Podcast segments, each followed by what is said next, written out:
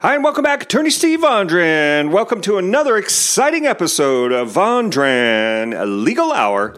Okay, Attorney Steve Vondran here, licensed practice law in California and Arizona. We take federal copyright and trademark cases nationwide. And so we are going to be talking in this video about counterfeits. Okay, counterfeits is a big deal. So um, this happens a lot in the area of like sunglasses and consumer electronics, pharmaceuticals um, clothing, you know, all kinds of things, purses, you know, Louis Vuitton purses, perfumes, all kinds of things can be knocked off or counterfeited. And there's a lot of that going on now with the internet. I mean, you know, everybody has a, you know, so many people have a their own internet shop. They're selling stuff on Etsy or other sites. And, you know, you whatever you can get your hands on, you can try to sell for a profit. Well, for some people, it's tempting to sell counterfeit goods because they look like the real goods.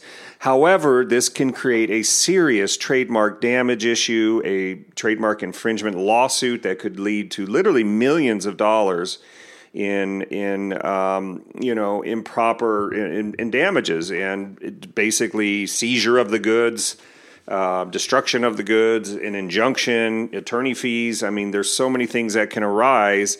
So I just wanted to go over this real quick. The statute I'm talking about today is 15 USC, that's United States Code, triple one seven B as in biscuit. That's 15 USC 1117B as in biscuit.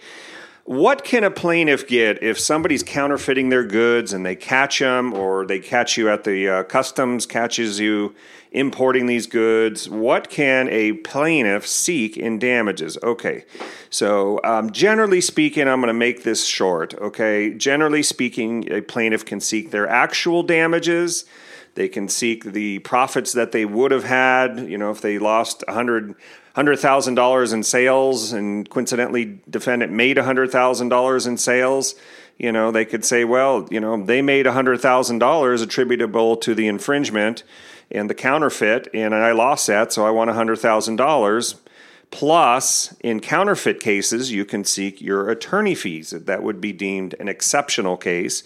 And under the statute, the prevailing party can seek their attorney fees in exceptional cases.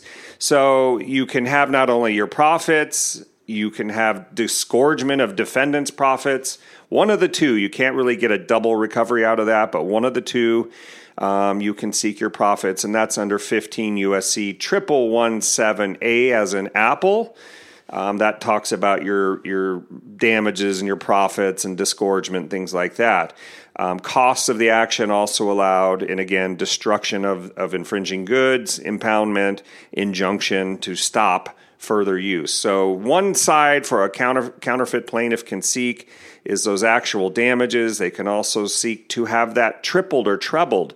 The judge will have the discretion, and there's a case on that, the 56 Hope Road case in the Ninth Circuit where the judge has the discretion to triple the damages to try to get a fair outcome in in the case. Also, prejudgment interest, the interest that accrues prior to the judgment, um, can be awarded. So, basically, to to put it in a nutshell, a plaintiff would want to seek that route if they have a lot of damages. If they can show a lot of damages, they're going to want to seek their damages and or the disgorgement of profits. Okay and attorney fees. Now, the other election that can be made by the plaintiff is statutory damages. So, just like copyright law, copyright law allows a plaintiff to, to either prove their damages, what we call actual damages, or they can seek statutory damages, which in copyright law is up to 150,000 per willful infringement. So it's 30 to 150,000 for willful infringement.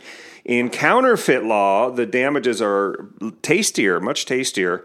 Um, but you're looking at anywhere from a thousand to two million dollars per mark type infringed. So if you have a logo and one logo was infringed, you can seek up to two million dollars per that mark type. So that's a pretty big, beefy award. But bear in mind, there is a case that came down in the Ninth Circuit that said if you choose the statutory route, you cannot recover your attorney fees. So, a good plaintiff lawyer is going to figure out what's the best way to go here. Should we do our actual damages plus attorney fees, or should we elect our statutory fees? That can go up to two million per mark. Um, you know, that's going to be, you know, essentially where, let's just say, where this may make sense is let's say you can't prove your profits or their losses, and you're just going, you know, it's hard to say who made what you may want to look to the statutory, even though you may not be able to recover attorney fees. You can potentially get the judge to issue a really nice award for you if it's domain names involved, the domain name being a trademark variety, um, it, that could be up to 200,000. So there's a lot of uh, potential damages here for the right case. But again, you know, if you're not getting attorney fees, you got to ask how much are you going to be investing in this.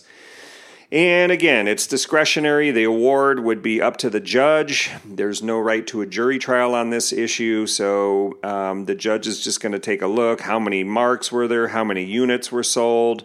Probably try to figure out what a, a reasonable amount to deter a plaintiff would be, to def, excuse me, to deter a future defendant from counterfeiting and they may look also at any losses in in, in profits. So so it's I wouldn't say it's a perfect science. Uh, in these kinds of cases, you would lay it out on the line and see what the judge has to say, and you know argue for the, the highest dollar amount possible. Defendant's going to be doing the opposite. But that's a general overview of you know what I would call tasty damages, tasty damages under the Counterfeits uh, Act, 15 USC triple one seven B as in biscuit. So I hope that's been helpful. And again, if somebody's counterfeited or you're dealing with a trademark issue, domains, cease and desist letter, off de- responding to office action letters, so forth and so on our intellectual property firm. Happy to take a look at the case for you, okay? You can find out more information about our services by visiting us on the web at trademarkcollege.com.